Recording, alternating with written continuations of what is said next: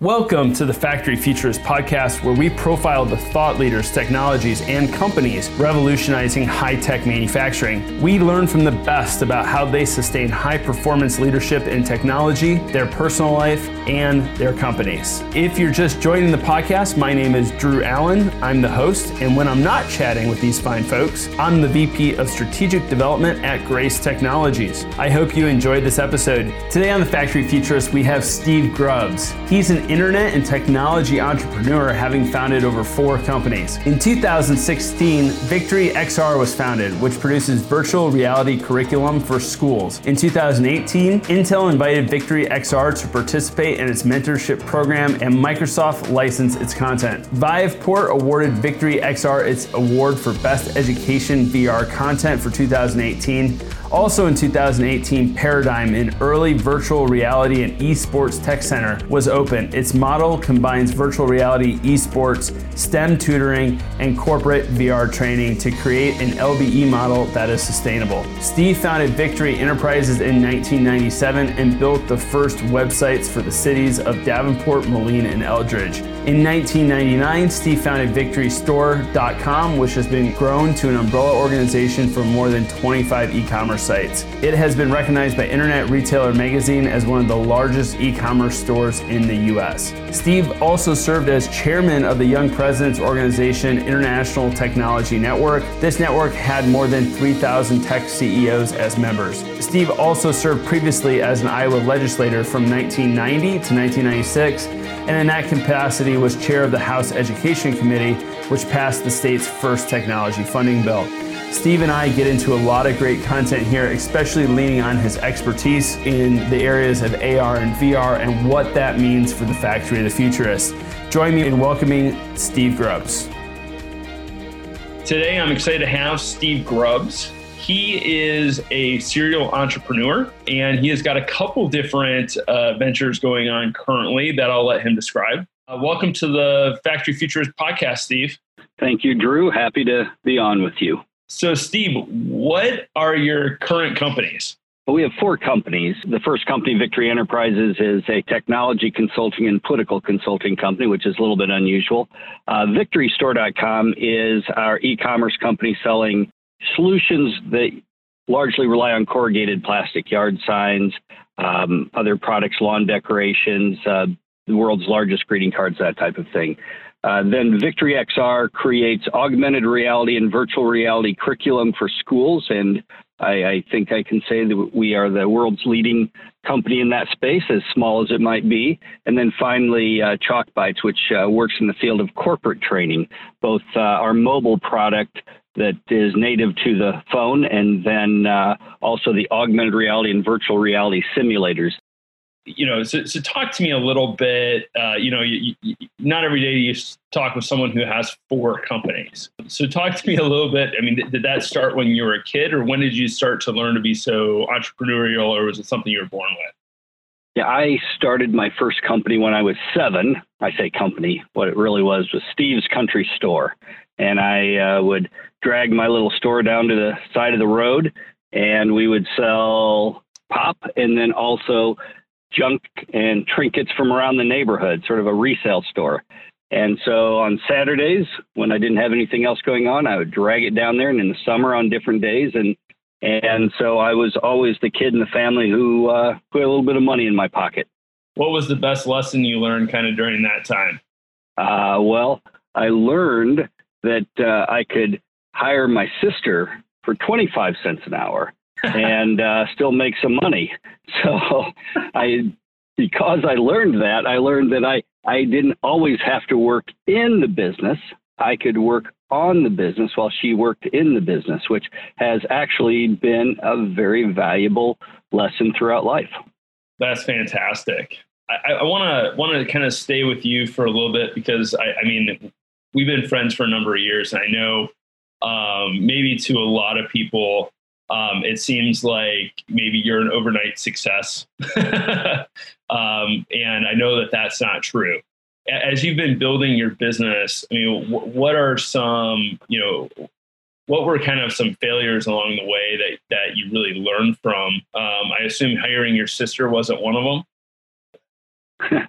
so no, that yeah, obviously that was great, but um, he, he, here's here are some things that first of all, I, I am a recovering politician, and a once you're in politics, you learn a lot of things about people, and and that those lessons uh, transcend to customers. So, you know, one of the first lessons you learn in politics is that as long as they spell your name right, you're advancing you're advancing your cause. And and you know that may not always be true. You don't want to be Harvey Weinstein but but in most cases whether people are being critical of you or whether they're saying something good about you you know when when you are having this sort of reaction to whatever it is you're doing you're you're moving the ball down the field and that's important. Another important lesson is that you can't be afraid to contrast uh, with with other companies and their products. So, for example, there used to be a, an unwritten rule in in the corporate world that you would never mention the name of your competitor. And, and probably most business people still abide by that rule. But about 15 years ago, Subway showed that that wasn't true. They blatantly threw out McDonald's name and Wendy's name, and they said, look, compare the products. Their food is fine, but if you want a low fat product, then you need to come to Subway. And that was a very successful advertising campaign for Subway. It's the same in politics. And politics is a little dirty, and that's probably not what we want to do in, in the business world. But it, it is important to know that consumers deserve to understand the differences between products or the difference in price so that they can make better decisions. And when businesses provide more information to consumers, uh, especially comparison charts, uh, then I think that's a very positive thing. So, so that was another lesson I learned.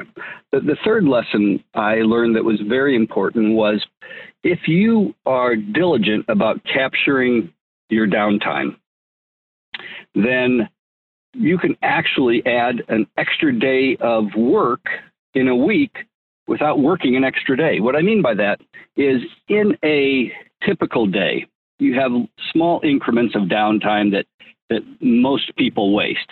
You know, so if you're uh, waiting for something to occur, so you've been working, but now you're you're standing in line waiting for coffee or lunch or something, you might have five minutes of downtime. Most people might you pick it up, play. Uh, coffee, I, I, don't think. Yeah. Well, I, I, might get a little bit of coffee now and then, but I don't wait for it because I order it on my phone. But oh. some people I notice in Starbucks do stand in line and sometimes for a long time waiting for the for, and, for, uh, uh, for, the listeners here, Steve is talking about my dad and I.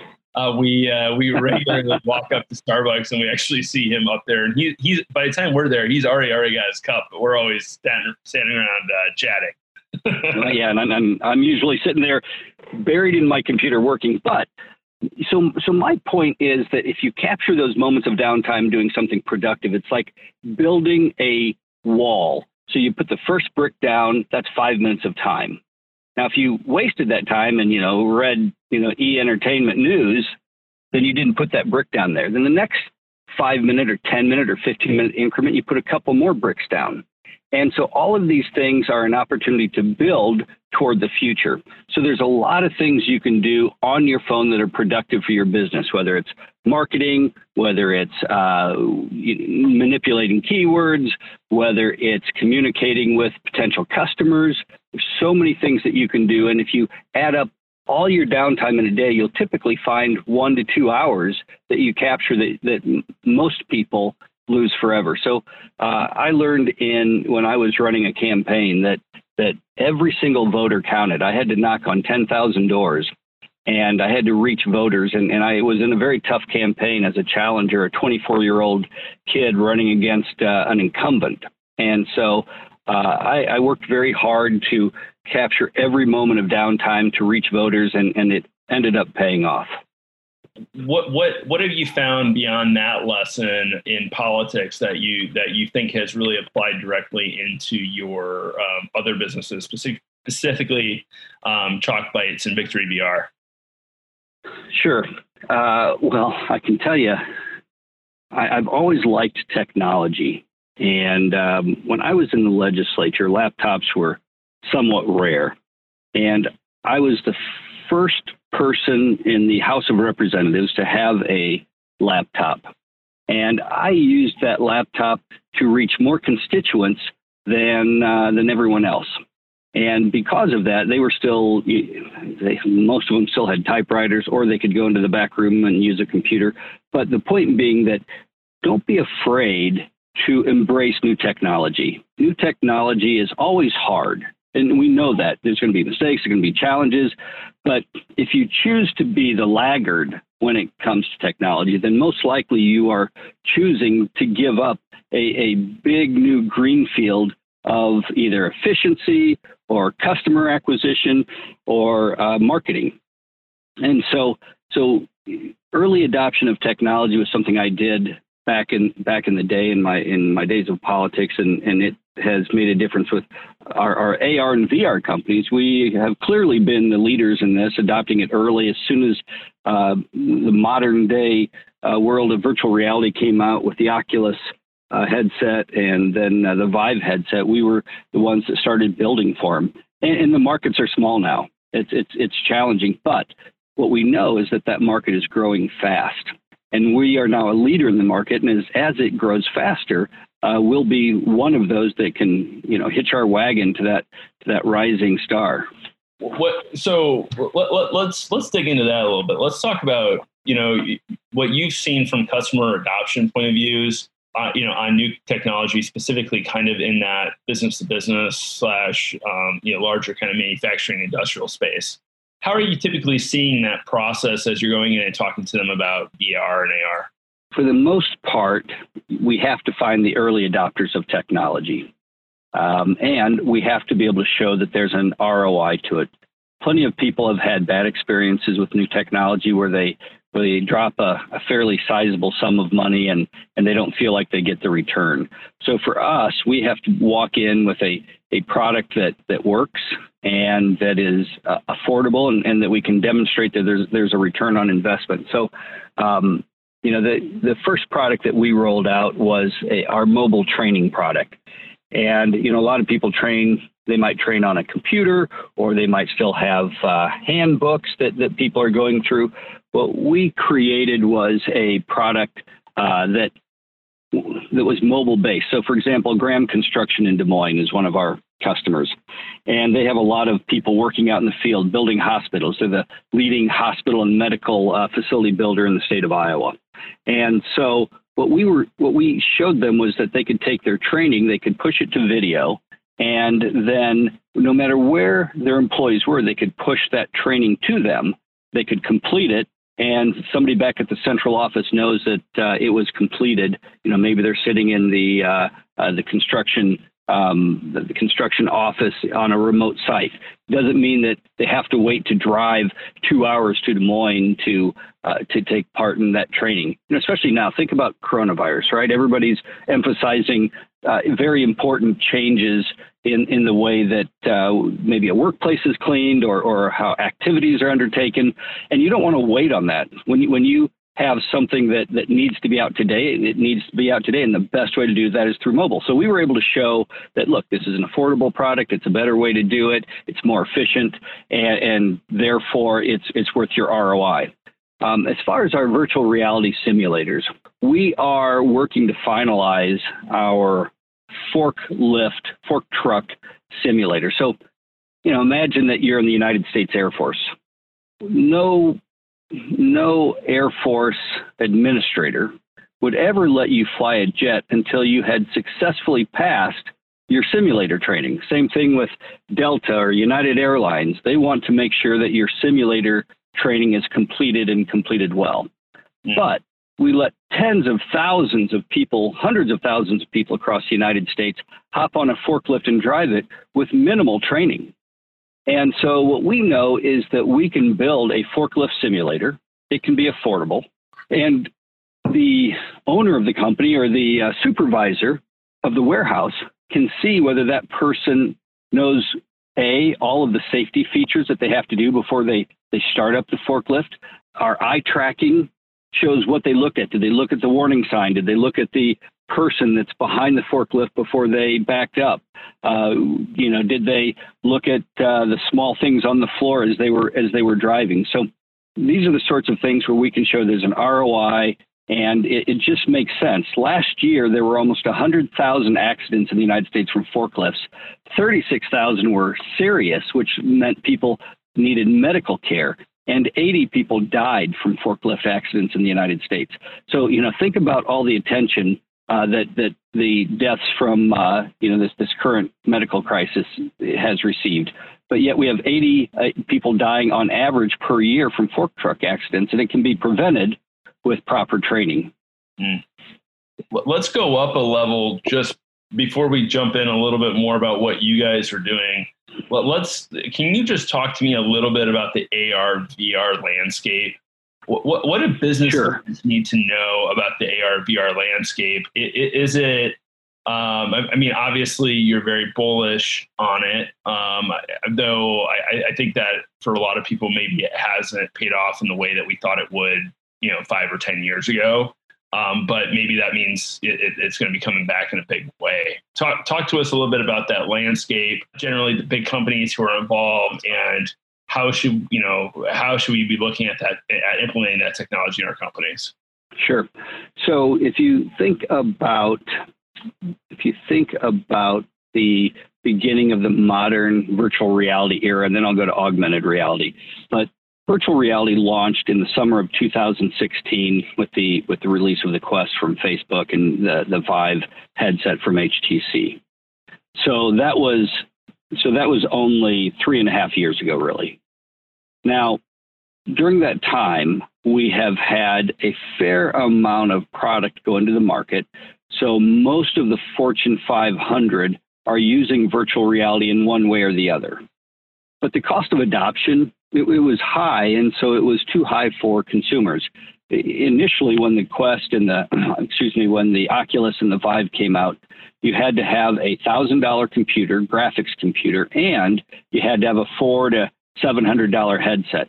So the minimum buy-in to get started was about seventeen hundred dollars. Now we know that that consumer adoption of hardware needs to be somewhere around $400 if you look at like the PlayStation or the Xbox or or the first iPhones. And so uh, you know that it has to be in that range. Just last year, Facebook Oculus came out with the Oculus Quest. They priced it at $400. Now, I'm told that they lose money at that price, but they want adoption. And what they saw was that, that they cannot produce headsets fast enough. So they launched it in May. They sold really well. Uh, it, it, was the biggest seller of any headset ever. Then they sold out completely on Black Friday. They got them back in stock in February. Now they're out of stock again. And so they expect to have 2 million Oculus Quests in in the United States, both in homes and in workplaces by the end of this year, if they can keep up with production. Wow. That's a that's a big change from what we've seen in the past. And the reason is this you don't have to connect to another computer. It's a $400 headset. It's all contained in one device. And, and it's easy to use, it's lightweight, and it works amazingly well. Because of that, suddenly uh, you have all of these companies that are million dollar software companies uh, that, that have sold that much software you know, we're not quite at that number. We're still down just under a million, but but we're rising quickly, and that's and our hope is that as the hardware is adopted, that that companies that create software will succeed as well. What businesses need to know is this: virtual reality allows you to create two things: simulations and scenario training. Hmm. So a simulation, a simulator is like if you're if you're driving a, a any sort of heavy equipment, and it can be anything, and you can recreate those. And it's you know some people say, oh, it's like a game. Well, it is sort of like a game, but you can create it. It, it has haptic feedback. Uh, you can you can essentially create all the challenges in training with that, or you can do the same thing with uh, engine repair, uh, or all sorts of things where you create 3D objects. That's simulators. Scenario training is where you go into a shared virtual reality space. So uh, we are working on a project for child abuse training. So so think about this, Drew. If uh, if someone is, gets a a social work degree from from any university in the country. They're 22, 23 years old. They come out of college, and now they go to work for a government agency, and and and in many cases they become uh, child abuse investigators. And child abuse investigators have to do home visits uh, for families that have uh, been convicted of some sort of child abuse. And they do these home visits, and they have to be able to identify whether children are, uh, you know, being still being abused and, and it's very important that they are well trained on that. Well, that kind of training is very difficult if you don't actually do some scenario role play. Mm-hmm. And so the the facilities that actually, like the state of Illinois has one in Springfield, and um, you you have to travel to Springfield. It's um, there's a waiting list to get in, and so because of all that, uh, what we are working on with a, an organization is to build a facility in virtual reality. And so you put on your headset and you enter in there as a as a person, and then there are other people in there, live people uh, that are role playing. So one is playing the the boyfriend, one plays the mother, one plays the child, and and you're trained to look for certain things. And as you look for those things, um, if you spot them and you identify them, and, and you have an observer watching, and, and then when you're done, you know you get feedback. This is the type of scenario role play that can be very helpful. In human resources and in various companies they do the same thing with um, you know how to discipline or how to when you have to terminate an employee how do you do that? You know that's the sort of thing that most people have never done in their lives when they're first getting started. And so that's sort of um, and most people don't feel like they're ever very good at it. So uh, scenario role play in virtual reality is one of the, the opportunities that can really change the way that we train in the United States, and something that we're working very hard on. Have you, uh, you know, are, are you seeing uh, a lot of adoption of VR, AR around digital twins for machinery? Is that kind of a rising trend as well? Break that down for me a little more. D- digital twins, just the idea that you you have that you have a physical machine, but you also have a digital version of it that you can interact with. Yes. More software. Yes. Yes. So that's so moving on to augmented reality now. Uh, one of our partners is Microsoft, and um, they have the leading product in that space right now. And Magic Leap is probably right behind them, and Nreal will be coming up. Uh, I think as sort of the next big player in that space. Microsoft has, with the HoloLens, they closed a deal with the federal government to do training. That I think it was $500 billion uh, in headsets that were sold to the Department of Defense. But what most people are using. A million dollars of headsets? 500 billion. Billion with a B. Yeah. Wow. With a B. It's, yeah, for the entire uh, military. So you know what? It could be an M. I, I may be making a mistake there, Drew. We should Google that. It could be 500 million. It probably is.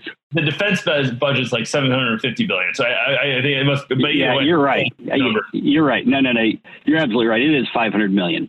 So um, uh, so it is five, 500 million. They sold them the headsets for training uh, for various military activities, and and when you can see things in front of you that are augmented onto there, that's uh, that's really important.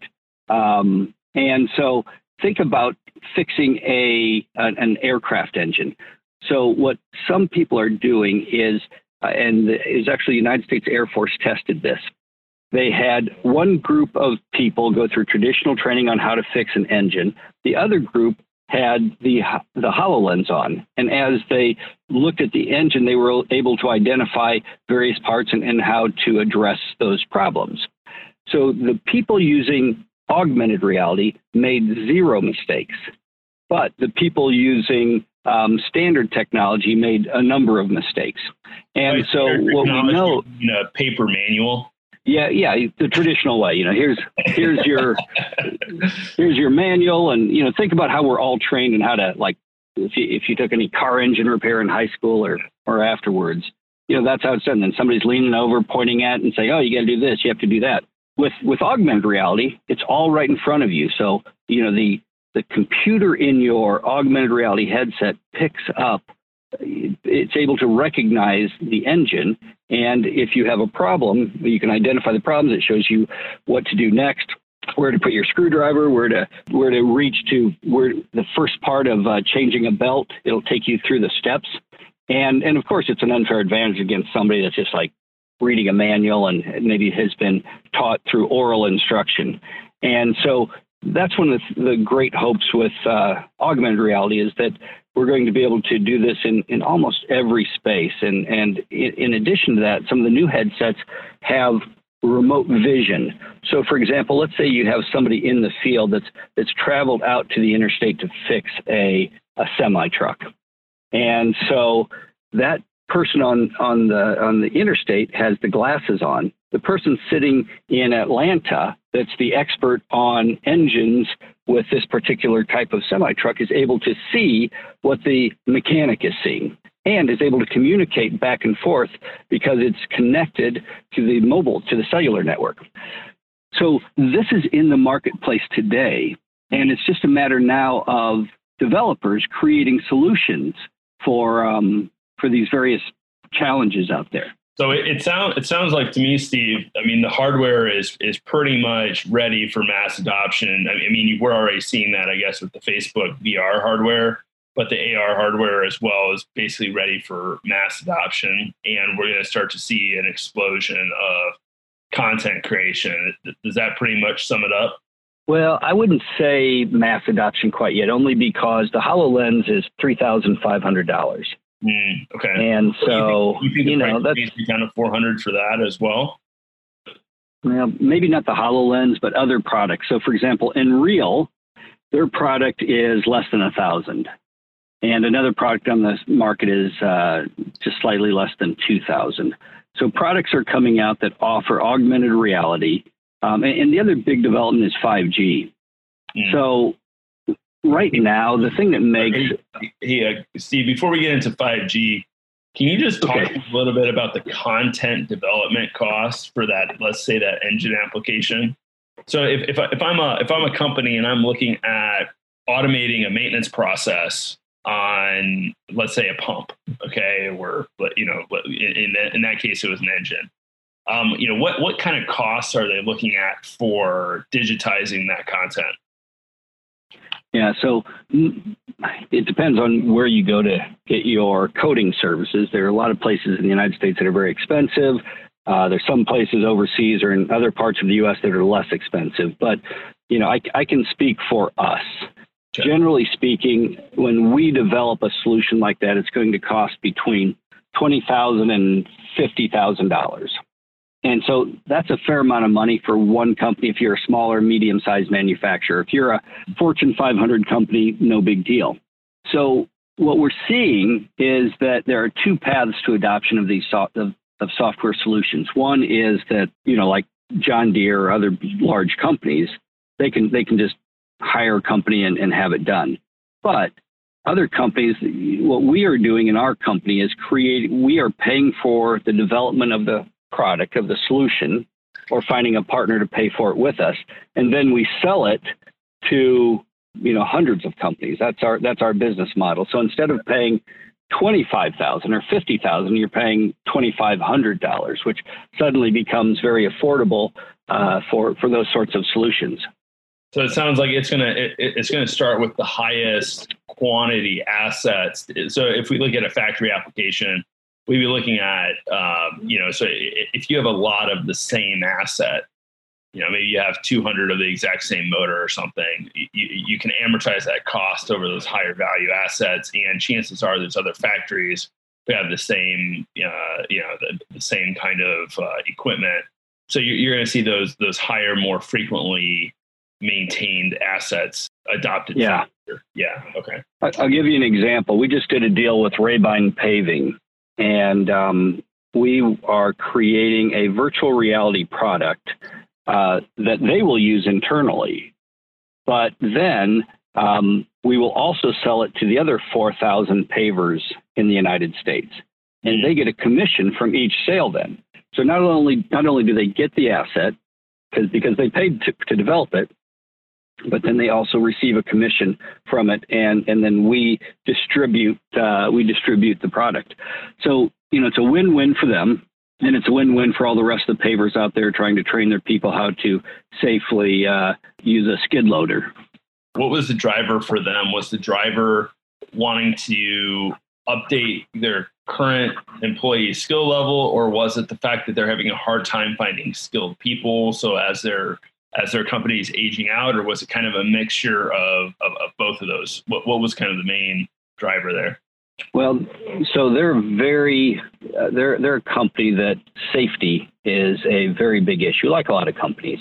And so I presented a way that you know they have you know anytime you have big equipment like a skid loader or a, a paver, you know these are these are challenging uh, pieces of equipment to drive and to, to use. And, and if you if you don't get when you're like doing a parking lot, if you don't get that seam straight, the customer is unhappy and might require you to redo it to get that seam straight when you're doing um, asphalt. So for them, being able to train their people better when they can actually get on and drive a simulator, that not only saves them money, but it also creates a safer work environment for their employees and, and other people who might be on the premises. So that was important to them. But then also, you know, they love the fact that that if this is successful and companies all over the United States are buying it, it could be a very significant source of revenue for them. So, you know, these there's a lot of different benefits to them, and I presented the whole package to them, and they they decided they were in. Very cool. All right. Well, let's jump back to the 5G piece. So you, you think that that's the next, that that's the, so the, the hardware on AR is getting there, not quite ready for mass adoption. We're starting to see software applications built out for um, specific types of assets and those being distributed. But the next big piece you think that will, will, will be the next domino to fall will be the adoption? Yeah, so here's why 5G is so important in this whole mix. Right now, with an AR VR device, you have to have a, a CPU, a computer built in somewhere. And, and anytime you're building in a computer, it adds significant expense. You can, you know, the, the Oculus VR headset has a small computer in it that does the processing, you know, essentially a, a graphics chip and a CPU, a central processing chip, and, and you know, some tiny little motherboard in there. But what 5G does is it allows the headset, whether it's AR or VR, to communicate with another device that's doing the computing. So, for example, um, Verizon built these mini cloud servers on, on their towers across the United States. And 5G, everybody thinks, oh, 3G, 4G, 5G, it's going to be a little bit faster.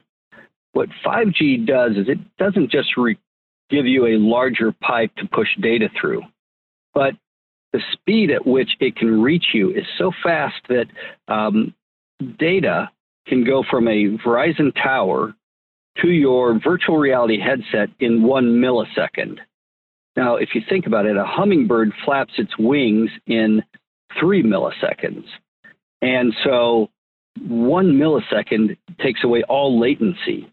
Mm. And and you have to be within reach of a tower. But the other way they're doing it is the phone, the 5G phone, is connected to your, you know, somewhere on your person, and then your headset's connected to the phone. So the phone is the one getting the 5G, and then that go connects through Bluetooth to your AR or VR device. So that drops the cost. It makes it a lighter weight device, and it allows standard glasses to suddenly become these devices that provide you information. So, for example, you, know, you can put on a standard pair of glasses. You can play music through your your glasses, or you can see data. You can watch a football game, and as you're watching the game, you can look at a player, and the player's stats will pop up. Or you can look at a an engine, and it'll tell you you know how to repair the engine. All of this comes because the computing will be done off site, away from the device that's on your head, and, and then just transferred through 5G. So that 5G revolution, that's why you hear so much ex- excitement about it. It's, it's more than just a, an upgrade from 3G to 4G. It's a revolution, revolutionary upgrade that changes the way computing will be done. People have no idea how much computing is going to be changed over the five over the next five years due to 5G, but it will be fantastic. as those shifts are happening, it sounds like now is a good time for most manufacturers to at least start with their kind of pilot runs and to choose those assets and to get even some of the more expensive hardware in though now um, and at least start developing plans so that as the you know as they get through their pilots and kind of the next two to three years and 5g adoption is higher they're going to be um, they're going to be really well positioned to take advantage of that uh, moving into the future yeah my my recommendation to companies in this sort of thing is a pick yourself up an Oculus Quest headset, maybe a couple of them. They're four hundred dollars, and so there's two things that are, or, or, or a Hololens because they they have different purposes. Or the other company actually that's going to be doing some amazing thing is is Vive. You have uh, Vive and Oculus and uh, Microsoft. They're both they're all creating places to download software. So you'll be able to say, okay, we have an Oculus Quest.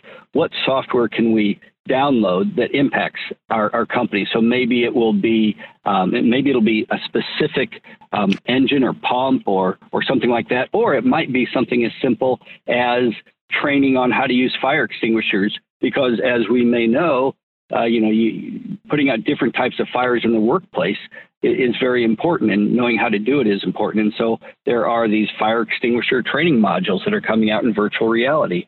So there's a lot of different things um, that are being created. And as they become created, they'll show up in these stores, and you can download them and begin experimenting with them. But it's important at least to give it a try. And, for a fairly small sum of money, the IT guy in the company can start looking for solutions and, and, and management should have meetings where they explore what solutions are out there that are relevant for their company. No, those are those are uh, those are great recommendations. Just uh, just a technical question: are, are, are you know are, are, these OSs open today? I mean, is are they following more of the Android model?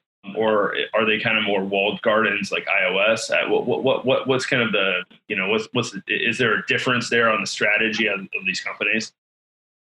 Yeah, most of this is being built on Android systems.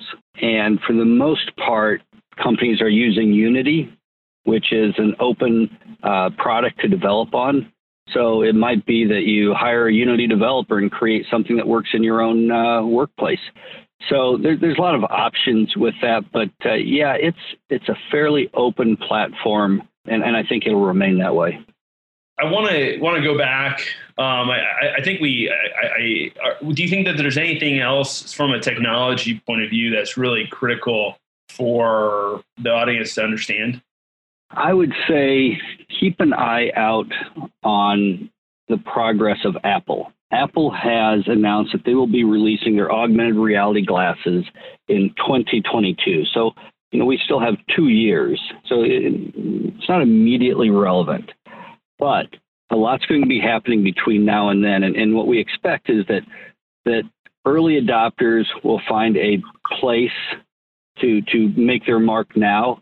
But in 2022, when Apple goes consumer with AR, that's when we expect it to really uh, just go all over the United States. And when that happens, companies that have AR solutions, so it might be having an AR solution for your uh, customer, uh, once they do, then they will be the ones who own the marketplace when Apple's AR glasses hit hit the market, and, and also Qualcomm has uh, some nice glasses that are coming out this year. So that's what I would say to be thinking about is it might not be an internal solution. You might be have a, be a company that creates a solution for your entire industry mm. uh, or for consumers. And if if that if you have the right product and you're the one that hits the marketplace in 2022 when these are being adopted widely, then suddenly you are the the WhatsApp uh, of or the the iPhone of the market. You, you, you get to own your space.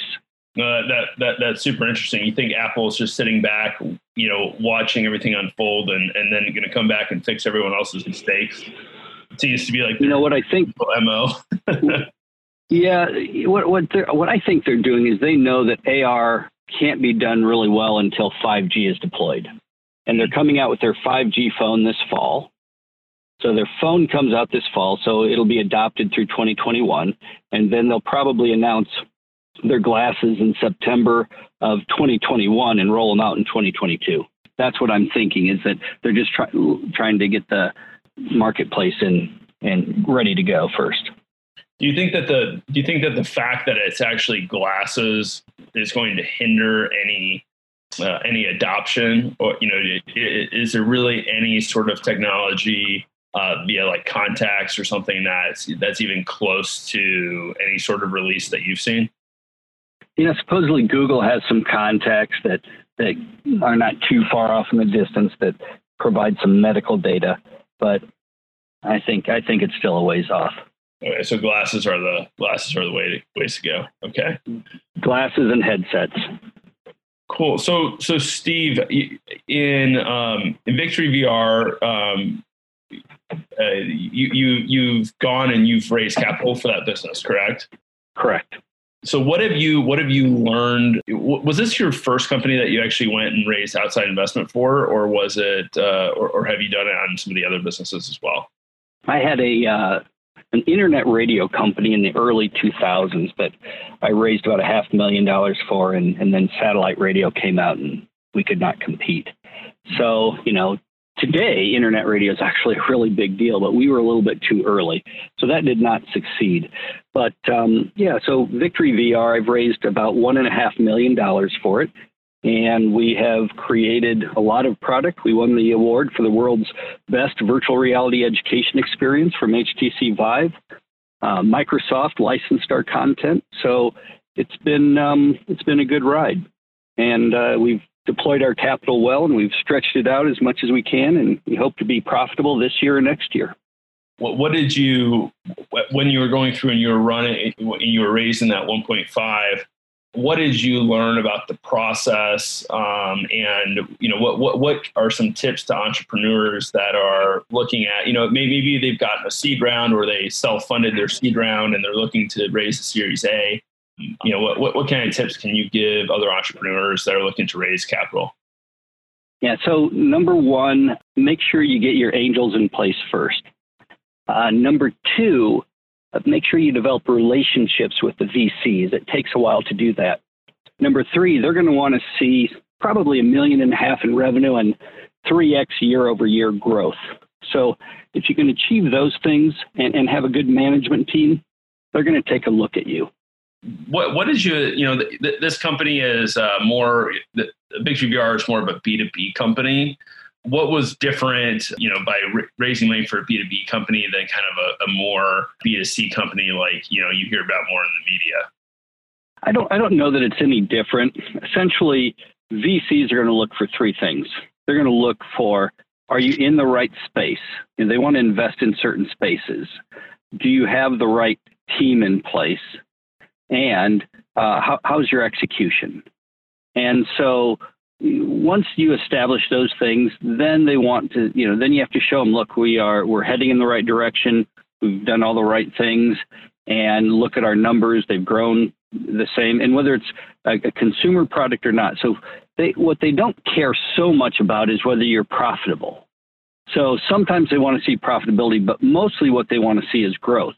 As we all know, most of the world's most successful companies I should say, of the, of the tech startups like Amazon and Facebook and Google and WhatsApp and on and on, most of these were not profitable before they became mega companies. And so, you know, Amazon went its first 10 years without making a profit because it threw everything back into growth.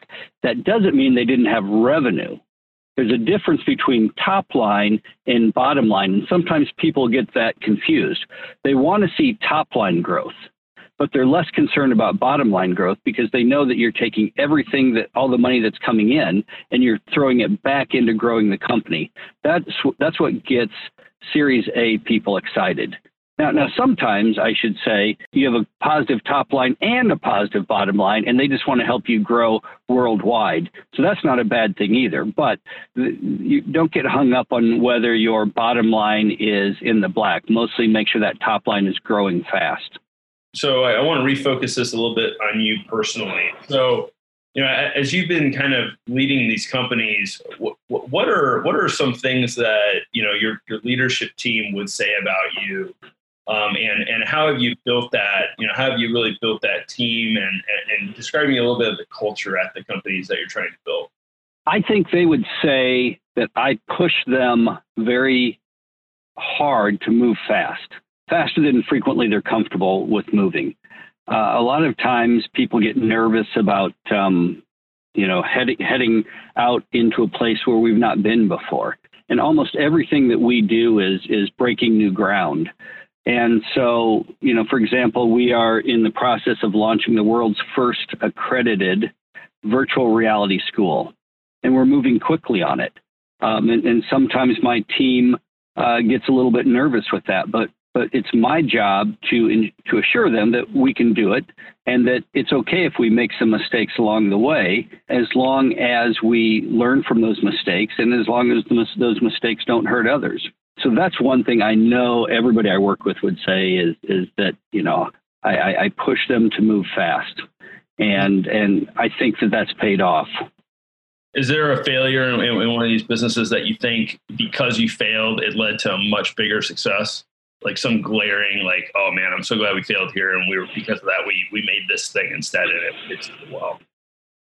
I know that that with Victory Store, we we've made some mistakes that have uh, led to positive things. So, for example, I built originally a business model uh, of selling yard signs to candidates because you know I knew candidates needed yard signs, and the internet was brand new, and nobody had a, had a store on the internet yet. So I, I put one out there, and we bought a bunch of equipment, and we hired a bunch of people, and we made a bunch of money, and it was all great until the election came, and then suddenly I didn't have any. Uh, I didn't have much work. I had very little work. And so from that, you know, that was, I don't know if it was a mistake, but it's something I should have seen coming. And I just figured we'd deal with it when we got to it. From that, we launched BigFunnyCards.com, the world's largest greeting cards. And so these are cards that are two foot, three foot, four foot tall, or even five foot eight.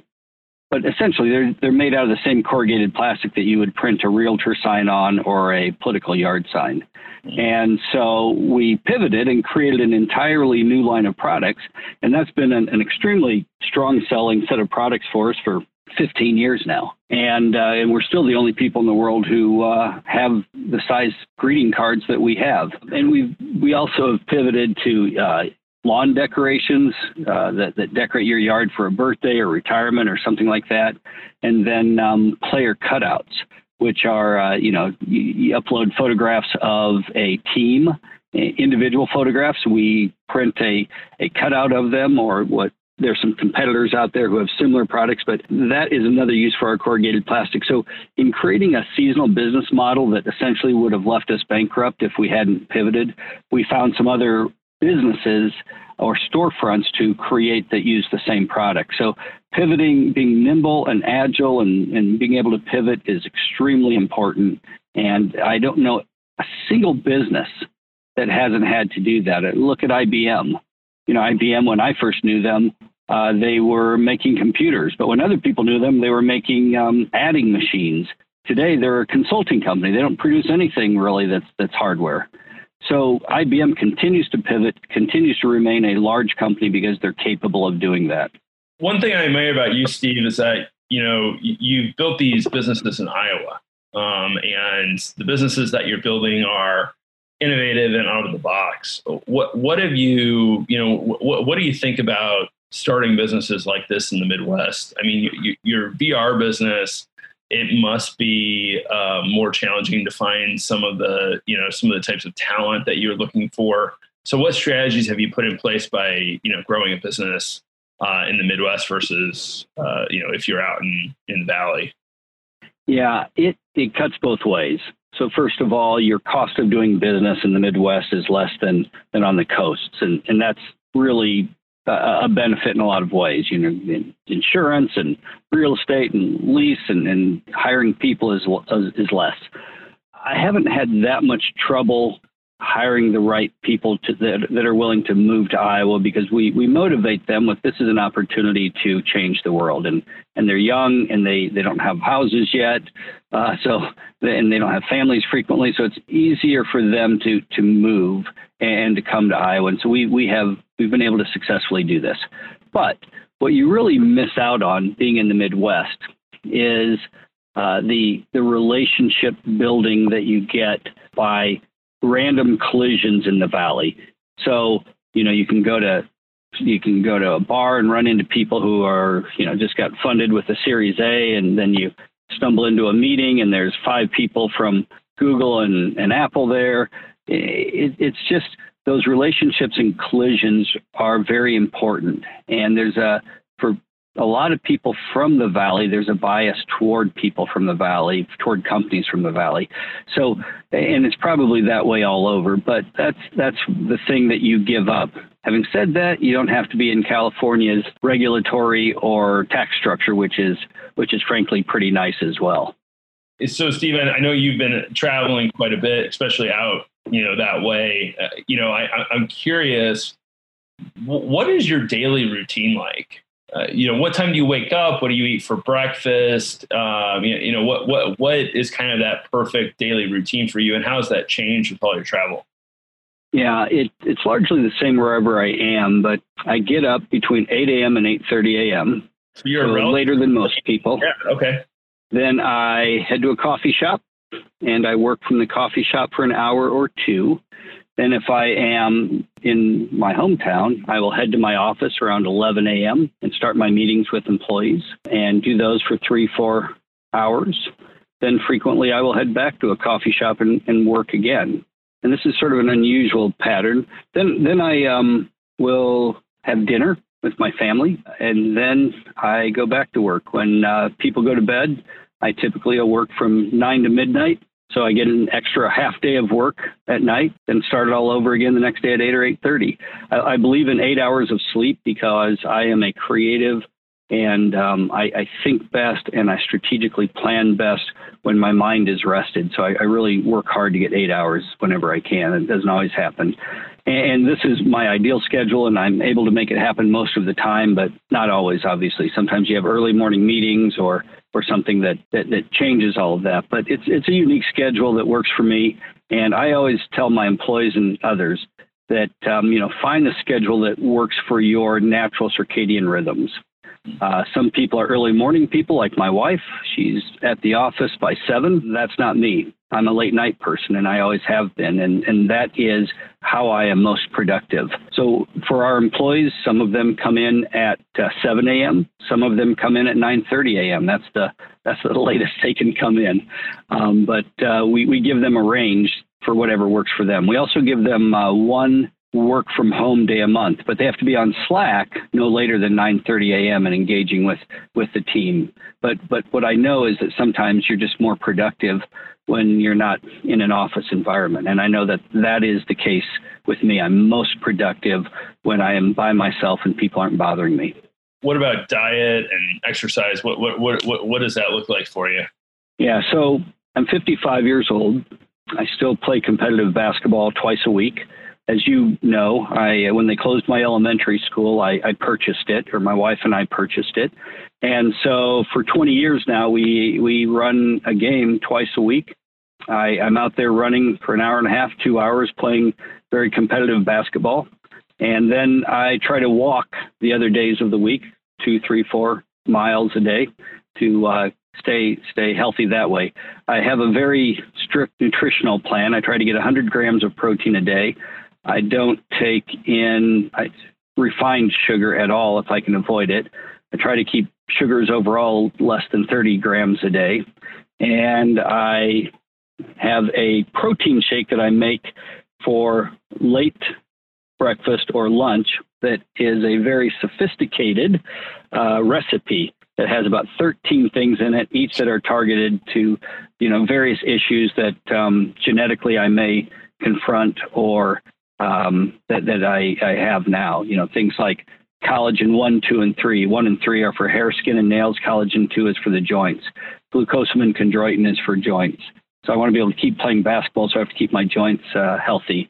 Um, and then a lot of other things in there that specifically. So, for example, um, you know, I'm uh, highly at risk for prostate cancer, which runs in my family. So, one some studies show that pomegranate uh, juice has been effective at slowing the growth of prostate cancer cells. So it's a pretty good study. Maybe it works, maybe it doesn't, but it tastes great in a protein shake, so I put it in there. So that's that's sort of how I approach it. I try to, you know, try to stay active and eat well, and I study nutrition almost every single day to better understand how it impacts impacts my body. I read uh, a magazine called Life Extension Magazine. And then a lot of uh, several other publications as well. Do you uh, do, do, you ever listen to uh, Dr. Peter Attia, his podcast? Uh, I'm sorry, what, what, podcast was that? Uh, it's a podcast by Dr. Peter Attia. I don't. Maybe I maybe I should. I, I like podcasts, so uh, if that's a good one to listen to, send it to me. I'll, I'll, I'll shoot that. I think you'd really like the the content there. Well, I just have a couple other questions before I let you go, as our time's coming to a close you know, what, what books are you currently reading and what book have you gifted the most in the last few years? So this may surprise you, but um, I'm not a big book reader. I am a big reader. Um, I read about an hour to an hour and a half a day, but I read shorter publications. So um, I subscribe to about 15 publications um, on my Apple reader and uh, on my uh, Kindle between the two. Oh, wow. So so I'm yeah, I'm mostly a, a reader of publications. Now, having said that, I do. What do you subscribe to? So, uh, of course, I said Life Extension Magazine, Forbes Magazine, Investors Business Daily, and then on my Apple Reader, essentially the way you set that up is you pay the monthly fee, and then um, you can you can um, you can choose which which publications that uh, you want to follow.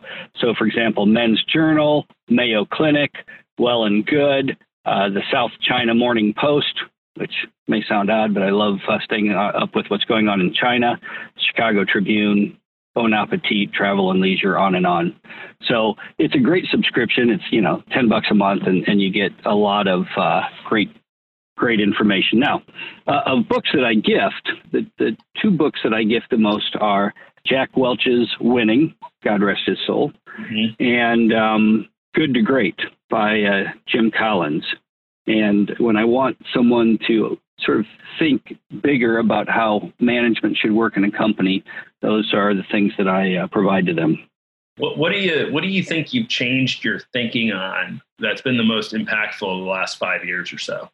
I know you've changed a little bit politically than where you were back in the day, but I, I don't know if that's impactful. I just generally, I guess, in your life. Yeah, yeah, I would say that for the most part, I have. You know, when I first started out, I really wanted to focus on one company, but what I learned is that if I follow up a build up, build under strategy, over the years, I realized that if you get something started, and you put a good management team in place, then all you have to do is check in on it and make sure it's heading in the right direction. But a good management team, frankly, can do better than you a lot of times. And and you know I've seen that with my first company, Victory Enterprises.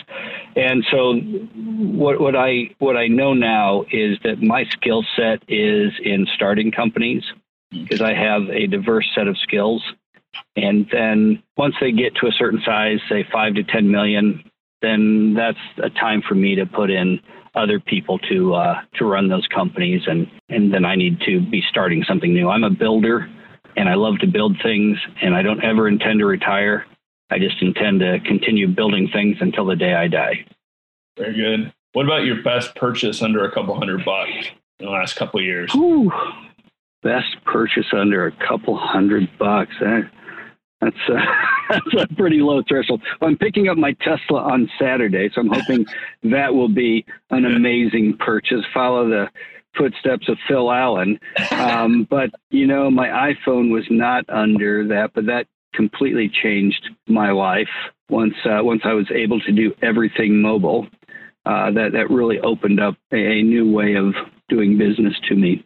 I would say that uh, my Bose headphones were three hundred and fifty dollars. Okay. But, uh, I, I, can be flexible. I mean, I am the one making the rules here, so yeah. So, you know, my Bose headphones made a huge difference. I'm on the plane all the time, and uh, and and I love that. So, oh, and, well, there again, my uh, blender. I'm forgetting the brand name, but it's the, the, the the highest quality blender you can have for protein shakes. But it was like four hundred dollars. I don't know. There's nothing good under two hundred dollars, Drew. was it was it the Blendtec or the Vitamix? Vitamix. Vitamix. Yeah. Well, thank you so much, Steve. I really appreciate it. Is there anything that you want to ask uh, the audience for, or uh, anything you want to plug? Sure. If if anybody listening is interested in uh, a virtual reality simulation or an augmented reality for their company, reach out to us. Uh, my email is steve at victoryenterprises.com, steve at victoryenterprises.com, or you can just go to our website, chalkbytes.com. Easy enough and uh, come come visit with us. We would love to talk to you about any issues you might have that might be solved through AR or VR. And Steve, you're also on LinkedIn and Twitter.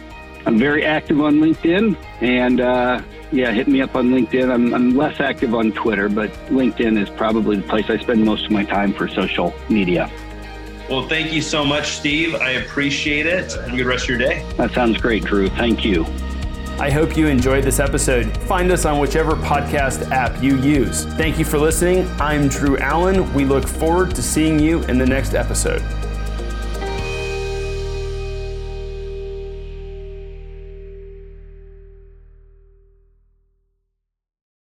This podcast is a part of the C Suite Radio Network. For more top business podcasts, visit c-suiteradio.com.